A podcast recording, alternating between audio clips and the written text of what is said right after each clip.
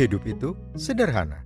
Sesederhana kamu mendengarkan podcast Suara Samas yang selama bulan Desember ini akan hadir setiap harinya untuk sebuah tantangan 30 hari bersuara dari The Podcaster Indonesia.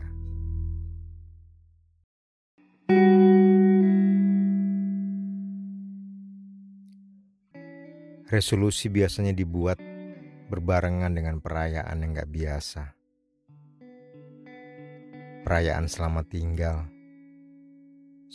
tinggal masa lalu, selamat tinggal kesedihan, selamat tinggal ketidakjelasan, selamat tinggal kamu yang kemarin pernah ada. Lalu kita menulis banyak lagi resolusi-resolusi. Selamat datang. Kita lupa bahwa suatu saat nanti kita kembali menulis tentang selamat tinggal. Tercapai atau tidak, semua belum pasti. Yang pasti, selamat datang dan selamat tinggal.